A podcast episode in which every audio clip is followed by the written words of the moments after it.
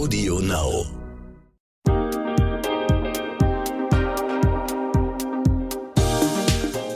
Hi und herzlich willkommen zu einer neuen Folge What the Finance. Ich bin Anissa und skype heute mit Aya Jaff und freue mich riesig, sie euch vorzustellen. Aya Jaff ist 24 Jahre alt und wurde im Irak geboren. Als sie ein Jahr alt war, flohen ihre Eltern mit ihr und ihrer Schwester nach Deutschland.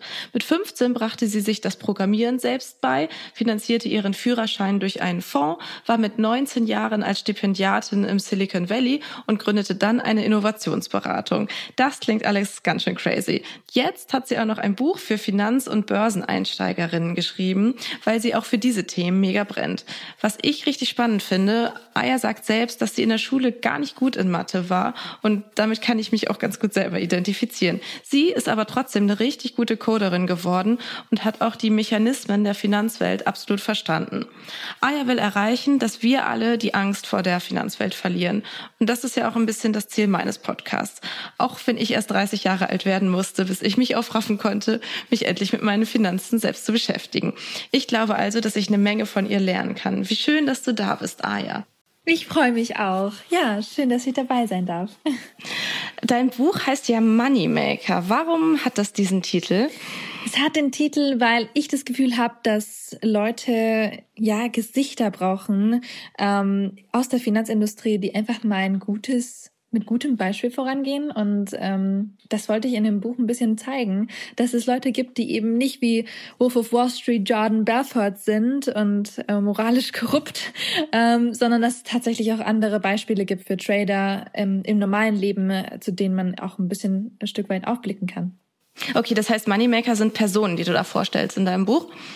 Ja, ganz genau. Moneymaker sind Personen, die ich vorstelle im Buch und ich glaube aber auch, dass jeder, du, ich, meine Oma, Moneymaker sein können. Ähm, es hat einfach nur damit zu tun, dass man quasi ein Verständnis dafür hat, wie Börse funktioniert und wie man quasi sein Geld ähm, anlegen kann. Mhm. Du hast ja dein Buch in der Ich-Form geschrieben und ich mochte das ehrlich gesagt richtig gerne, weil ich so das Gefühl hatte, dass du mir ganz persönlich deine Gedanken erzählst und mir auch so selber was über Banken und Trading beibringst. Und am Ende von deinem Buch ist sogar so ein kleines Lexikon für das Finanzchinesisch, was in dieser Branche so gesprochen wird. Das fand ich auch mega cool. Geht das auch irgendwie einfacher in der Finanzwelt oder muss man sich mal mit diesen Begriffen auseinandergesetzt haben?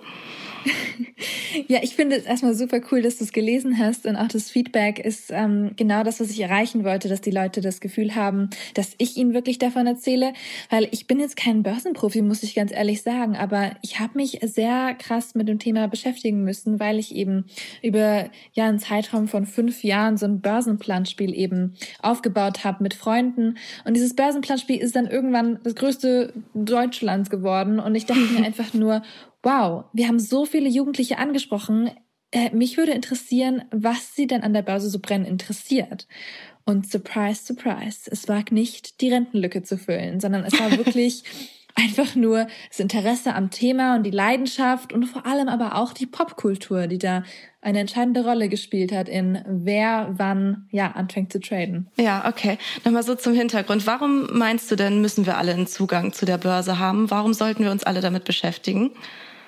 Ich glaube, wir alle sollten uns damit beschäftigen, weil Börse so viele Stränge zusammenzieht und äh, weil, weil Börse eigentlich so, ja, ich sage jetzt mal, ein Ort ist, wo man ja alle politischen Ereignisse, alle, alle Ereignisse auf der Welt so ein bisschen wiedergespiegelt bekommt. Und ähm, das finde ich so cool. Das heißt, ich habe das Gefühl, jeder könnte sich an der Börse auch wiederfinden.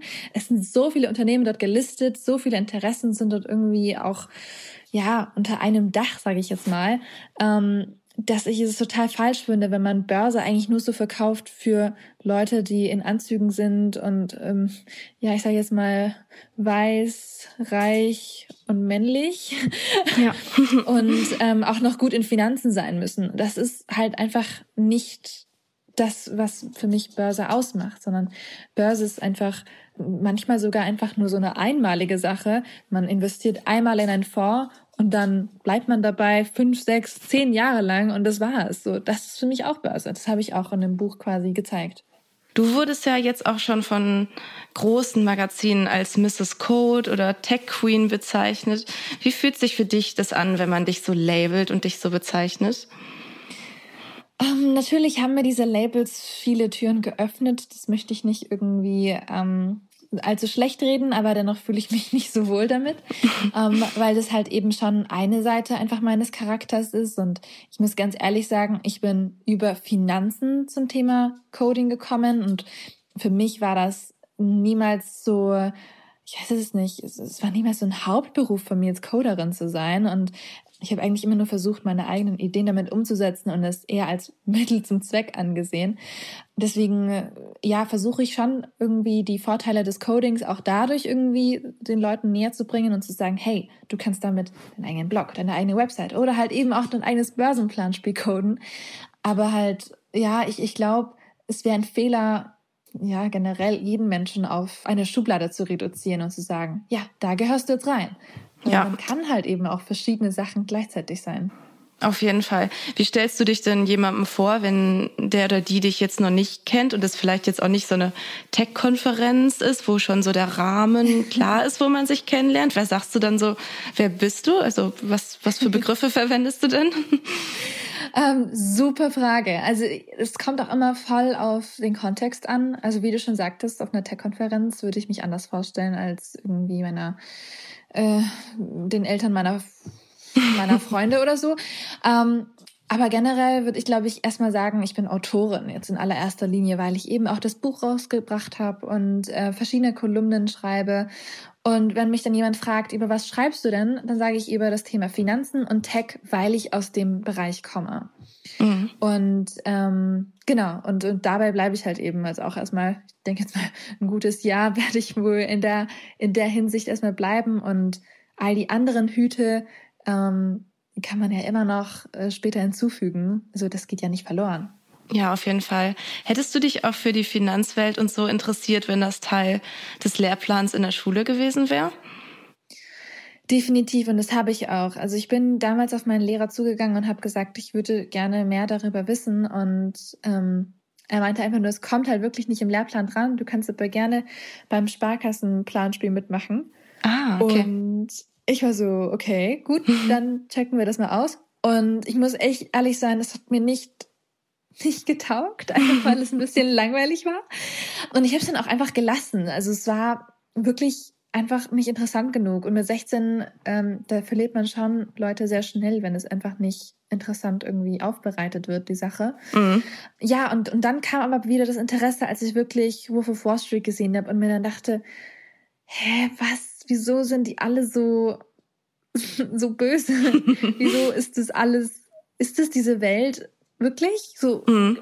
sind die wirklich alle so korrupt und, und war die Finanzkrise wirklich so schlimm? Und da, dem muss ich jetzt auf, auf den, ähm, ja, auf den Grund gehen. Und das hat dann dazu geführt, dass ich halt äh, wirklich jeden Tag in der Stadtbibliothek war und dann super, super viele Bücher einfach gelesen habe und ähm, mich einfach zu dem Thema informiert habe. Ja, also ich habe Wolf of Wall Street und The Big Short und so, diese Filme habe ich auch alle gesehen.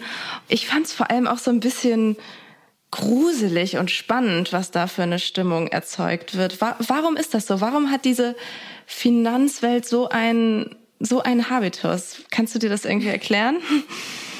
Ja, also ich, ich finde, das wird immer wieder super krass suggeriert, dass diese Welt wirklich so ist. Ähm, und ich habe mich halt wirklich aus Interesse einfach mal mit einem Wall Street Trader unterhalten in dem Buch wirklich und, und gefragt, ist das dann wirklich so? Mhm. Und er hat mir die ehrlichste Antwort, glaube ich, gegeben, die er hätte geben können. Er meinte, ja, es geht wirklich um so viel Geld. Und ja, es ist teilweise wirklich so einfach, die Leute ähm, hinters Licht zu führen. Aber es ist ähm, nicht so sehr die Schuld äh, verschiedener Individuen manchmal, die dann halt eben so dargestellt werden als böse, gierig oder korrupt, weil die eben nicht dafür zuständig sind, wie viel Geld sie alleine quasi äh, mit manchen Dingen verdienen, also mit manchen Systemen, sondern es ist einfach äh, das System teilweise, einfach, äh, also Kapitalismus, wenn man jetzt groß sprechen möchte, ist quasi da der Ort, wo man seine Kritik ausüben muss. Mhm, okay. Und das fand ich ganz interessant, weil ich kann voll verstehen, dass einzelne Menschen sich selbst als nicht moralisch verwerflich ansehen und auch nicht das Gefühl haben, dass jetzt jemanden verarscht hätten. Aber wenn das System halt sowas möglich macht, wie halt eben in der Finanzkrise der Fall war, dann kann das schon sehr schnell in diese Richtung gehen, wie halt eben diese Filme das auch darstellen. Also das verstehe ich dann wieder vollkommen. Mhm. Ich will nicht die Finanzkrise gut reden und sagen, boah, ja, nö, die Leute waren gar nicht so unmoralisch. Also doch, sie waren's und das äh, ist auch absolut verwerflich. Nur es ist schon ein Unterschied, wenn wir heute über das Trading reden und ich von Einzelanlegern rede, die einfach nur ihre, mit ihren Ersparnissen so ein bisschen in ETFs investieren und etwas anderes, wenn ich jetzt darüber, über die Finanzkrise und deren Fehler äh, mhm. sprechen möchte. Also das mhm. sind für mich zwei ganz verschiedene Themen. Moment mal. Dir geht das hier alles etwas zu schnell oder vielleicht auch nicht schnell genug, weil du dich schon ein bisschen auskennst in der Finanzwelt. Dann habe ich einen Tipp für dich. Die Brigitte Academy Masterclass Finanzen unser umfassendes, flexibles Online-Video-Coaching-Programm, mit dem du deine Finanzen rundum regelst und langfristig nachhaltig in deinen Vermögensaufbau startest. In acht Wochen vermitteln dir vier unabhängige Expertinnen, unter anderem in Videos, Live-Sessions und virtuellen Kleingruppentreffen, alles rund um die Themen wie private Altersvorsorge, ETFs und Fonds, Geld in der Partnerschaft und sogar Immobilien und Krypto. Mit der Brigitte Academy Masterclass Finanzen entwickelst du deine ganz persönliche Vermögensstrategie und setzt sie um. Denn wir von der Brigitte Academy finden, finanzielle Unabhängigkeit verändert dein Leben. Du willst wissen, wie genau? Auf brigitte.de slash masterclass minus Rabatt 100 und die 100 als Ziffer ausgeschrieben, findest du alle wichtigen Informationen zur Masterclass, Timings und Tickets. Übrigens, die ersten 50 Teilnehmerinnen erhalten einen Rabatt von 100 Euro. Und jetzt weiter mit dem Gespräch. Was würdest du denn sagen, wie anders wäre die Finanzbranche, wenn viel mehr Frauen oder einfach genauso viele Männer und Frauen in der Finanzbranche arbeiten würden? Hm. Ähm, also ich glaube, in jeder Branche sieht man schon, dass es einen Unterschied machen würde, wenn Frauen und Männer quasi mitdenken. Also ja. wenn ich jetzt an die Tech-Branche denke, dann gibt es ja ganz beliebte Beispiele wie, ich weiß nicht, dass Siri hernimmt und sagt, okay, ähm, warum hat denn Siri am Anfang nicht mit Frauenstimmen funktioniert? Ja, das hatte den einfachen Grund, dass Frauen nicht im Entwicklerteam äh, da saßen und das Produkt mittesten konnten. Und ich glaube, sowas gibt es auch in der in der Finanzbranche, aber vielleicht weniger auffällig.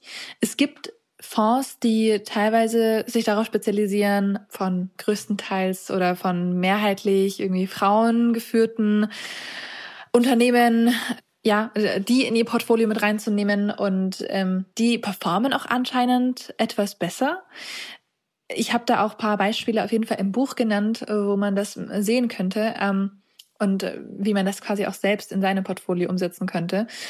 Aber ja, generell eine Welt, die bunter ist, ist immer besser, weil sie auch so viel mehr ja, Bedürfnisse sieht und erkennt. Ja, deswegen, ich kann jetzt nicht wirklich mit dem Zeigefinger auf ganz bestimmte Dinge zeigen, außer aufs, aufs Geld, was vielleicht ja. einfach wirklich, ja, den Unterschied macht. Also, ja, Fonds performen einfach besser, wenn das einfach ausgeglichener ist. Und das ist ja so absurd, ne, dass das inzwischen einfach ein Fakt ist und nachgewiesen in diversen Studien und es trotzdem ja. nichts ändert. Also das ist ja zum Haare raufen, ehrlich gesagt. ja, total. Also dieses Vorurteil ist einfach auch nicht irgendwie wegzuschütteln. Ich finde das so krass und ich glaube teilweise auch, wir haben das äh, initialisiert in uns, also wir Frauen, dieses, ah, wir sind halt einfach risikoscheu und wir sind halt einfach vorsichtig. Ähm, so wir können das mittlerweile voll für uns nutzen. Mhm. Weil, äh, ich meine, es ist ja auch schon irgendwie bewiesen, dass die Frauen die besseren Anleger wären, wenn es wirklich um, um Geldanlage geht. Und ja, also ich finde das so krass. Ich finde es super, super cool im gleichen Moment. So ein Vorurteil auf einmal spielt uns in die Hände. Ja. Du hast ja auch Natascha Wegelin alias Madame Moneypenny als eine der Moneymaker in deinem Buch erwähnt. Und ich habe in einer meiner allerersten Podcast-Folgen auch ein Interview mit ihr gemacht. Und ähm, wir haben über das Konzept vom Money Mindset diskutiert, also was das eigentlich überhaupt ist und was negative Glaubenssätze sind und positive Glaubenssätze. Und das ist im Endeffekt ja auch so was, was uns Frauen so im Weg steht teilweise, weil wir einfach noch so einen negativen Umgang mit Geld haben, oder? Ja, ich würde dem prinzipiell zustimmen, wobei ich ähm, natürlich jetzt nicht diesen Money Mindset ähm, von ihr so richtig ähm, quasi kenne. Ich habe ihr Buch gelesen, aber ich, ich weiß natürlich nicht, um was es genau in eurem Gespräch ging. Mhm. Ich, ich glaube, ich bin halt mehr dafür, wirklich zu sagen, den Frauen wurde einfach jetzt bisher weniger Chancen gegeben, sich da wirklich auch in dieser Branche wohlzufühlen, ehrlich gesagt. Mhm. Denn wenn sie dann einmal drin sind, dann beweisen sie ja eigentlich schon, dass sie es können. Also das ist so ein bisschen der Punkt, den ich ja ein bisschen betonen möchte. Dieses, ich habe mich nicht dem Sparkassenplanspiel irgendwie äh, zu, hinzugezogen gefühlt, weil das einfach nur Männer waren in Anzügen auf der Werbung. Mhm. Aber der Schritt, der kam dann trotzdem. Also ich habe mich ja trotzdem dann in Börse reingelesen, weil ich dann ja Leute gesehen habe, die mich inspiriert haben und ähm, das einfach nachmachen wollte. Ja, deswegen, ich weiß nicht so recht, ob ich das so reduzieren möchte auf nur wir Frauen sind schuld, weil wir negative Glaubenssätze haben. Mhm. Also klar, ich, ich merke das vor allem an der älteren Generation, dass wenn sie sich dann schon so lange nicht mit Finanzen auseinandergesetzt haben, dass sie dann eher dazu tendieren, das vielleicht ihrem, ihrem Mann oder ihrem Freund zu überlassen, das Ganze. Aber in der jüngeren Generation, glaube ich, ja, liegt das vor allem einfach darin, wie das an uns kommuniziert wird. Mhm. Das ist für mich das wahre Problem. Das stimmt auf jeden Fall.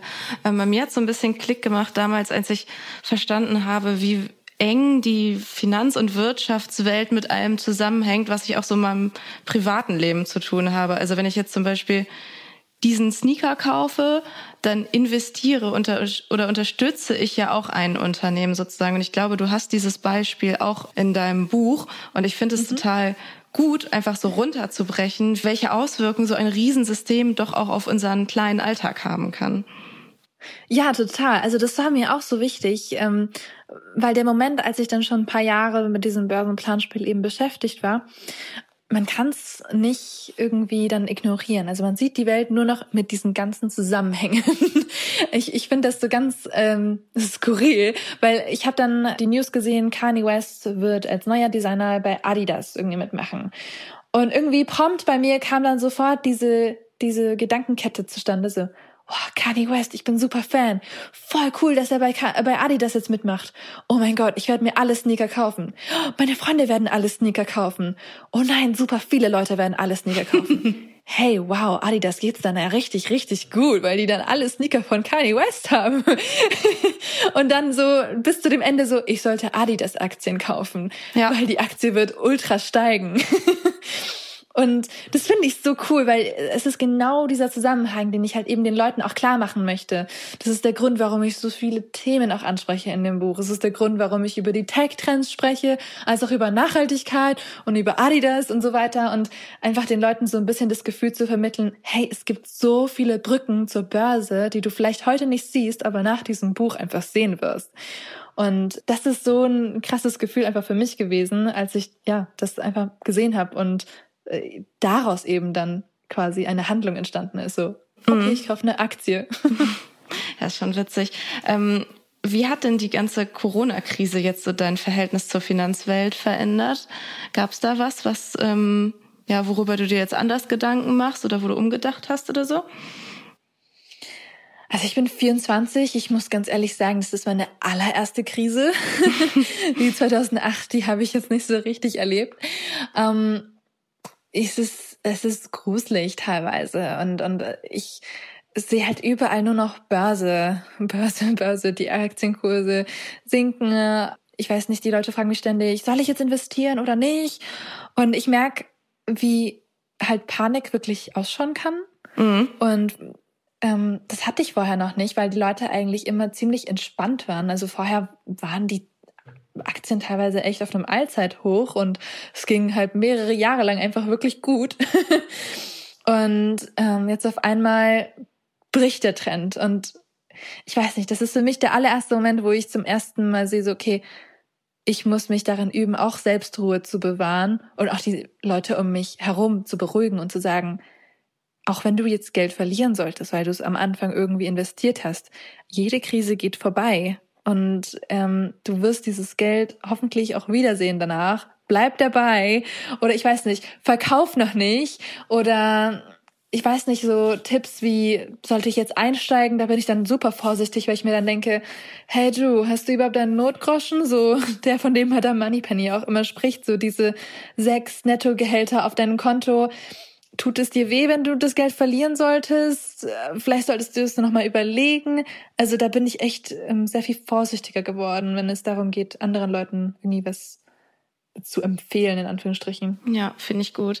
Erinnerst du dich eigentlich noch an deine erste Aktie oder an deinen ersten Fonds? Ähm, mein allererster Fonds, da war ich, glaube ich, 15 oder 16, ich weiß es nicht mehr. Da bin ich aber zu einer Sparkassenberater hin und habe gesagt, ich möchte gerne einfach monatlich äh, in etwas einzahlen statt dem Sparbuch. Und dann hat er einfach vorgeschlagen, dass ich in den DAX investiere, weil das ja so sicher wäre und ähm, da ist das Risiko nicht so hoch und die Unternehmen, die gehen eh nicht pleite. Das heißt, ich werde mein Geld auf jeden Fall einfach äh, ja schon behalten können und hoffentlich kommt dann am Ende ein bisschen mehr raus. Und da hatte er recht. Also nach fünf bis sechs Jahren hat man schon ähm, eine kleine Menge Geld, wenn man da jeden Monat ähm, sein Taschengeld einzahlt. Und dann habe ich das auch quasi teilweise aufgelöst, den Fonds, und dadurch meinen Führerschein eben bezahlt. Es war schon ein mega cooles Gefühl, weil man dann merkt, oh, da arbeiten meine Freunde wirklich als Kellner und versuchen, dieses Geld zusammenzubringen. Und ich konnte das von meinem Aktienfonds bezahlen, weil ich vor fünf, sechs Jahren einfach mal eine coole Entscheidung getroffen habe in meinem Leben. Also das ist schon ziemlich, ähm, ja, ziemlich cool. Das ist richtig cool, auf jeden Fall. In wen oder was investierst du jetzt? Hast du eine richtige Strategie, die du irgendwie machst? Oder ist das so, ja, einfach, woran du gerade glaubst oder ähm, in worin du gerade die Zukunft siehst? Ja, also woran ich gerade glaube, das trifft ganz gut. Ähm, ich habe nicht so eine richtige Strategie in dem Sinne, dass ich sage, okay, ich äh, achte jetzt auf diese Zahlen oder oh, diese Chartanalyse hat jetzt gezeigt, dass bla bla bla so und so steht. Ähm, ich investiere generell langfristig und dann auch nur in Unternehmen, wo ich das Geschäftsmodell durchblicke und die ich meistens auch ja auch in meinem Alltag so nutze, sage ich mal. Das ist so das, wie ich die Sache angehe, weil ich dann wirklich nur bei diesen Unternehmen auch die Kursverläufe verstehe. und ansonsten hat sich jetzt natürlich innerhalb des letzten Jahres bei mir diese Nachhaltigkeitsdebatte nochmal sehr viel stärker auch in meinem Charakter und meinem Lebensstil geäußert. Und ich versuche das auch natürlich in so ETFs zu übersetzen. Und ich habe da jetzt einen mit Global äh, Clean Energy mit reingenommen, weil ich auch zunehmend daran glaube, dass die Welt ja mehr in diese Richtung steuert und erneuerbare Energien auch natürlich immer mehr Oberhand gewinnen. Aber ja, das ist meine persönliche Meinung und das ist auch total beeinflusst von der Fridays for Future Bewegung und ich glaube jetzt mal auch total typisch meine Generation. Ja, aber ist ja nicht schlimm. Ich finde es trotzdem cool. Du bist ja im Herbst zum Beispiel auch als Speakerin bei unserem Brigitte Academy Job Symposium dabei und auch sonst ja super viel auf Konferenzen und Panels und so. Ähm, was nimmst du dir dann immer vor, sollen die Frauen in, von solchen Events von dir mitnehmen oder von dir lernen? Gibt es da irgendeine Message, die du vorträgst sozusagen? Ähm, mein Gefühl ist es, dass die Frauen oder die Mädels ähm, schon sehr einfach zu inspirieren sind im Moment, weil es einfach ähm, wenige Frauen gibt auf der Bühne, die sich überhaupt zu diesen Themen äh, so offen austauschen.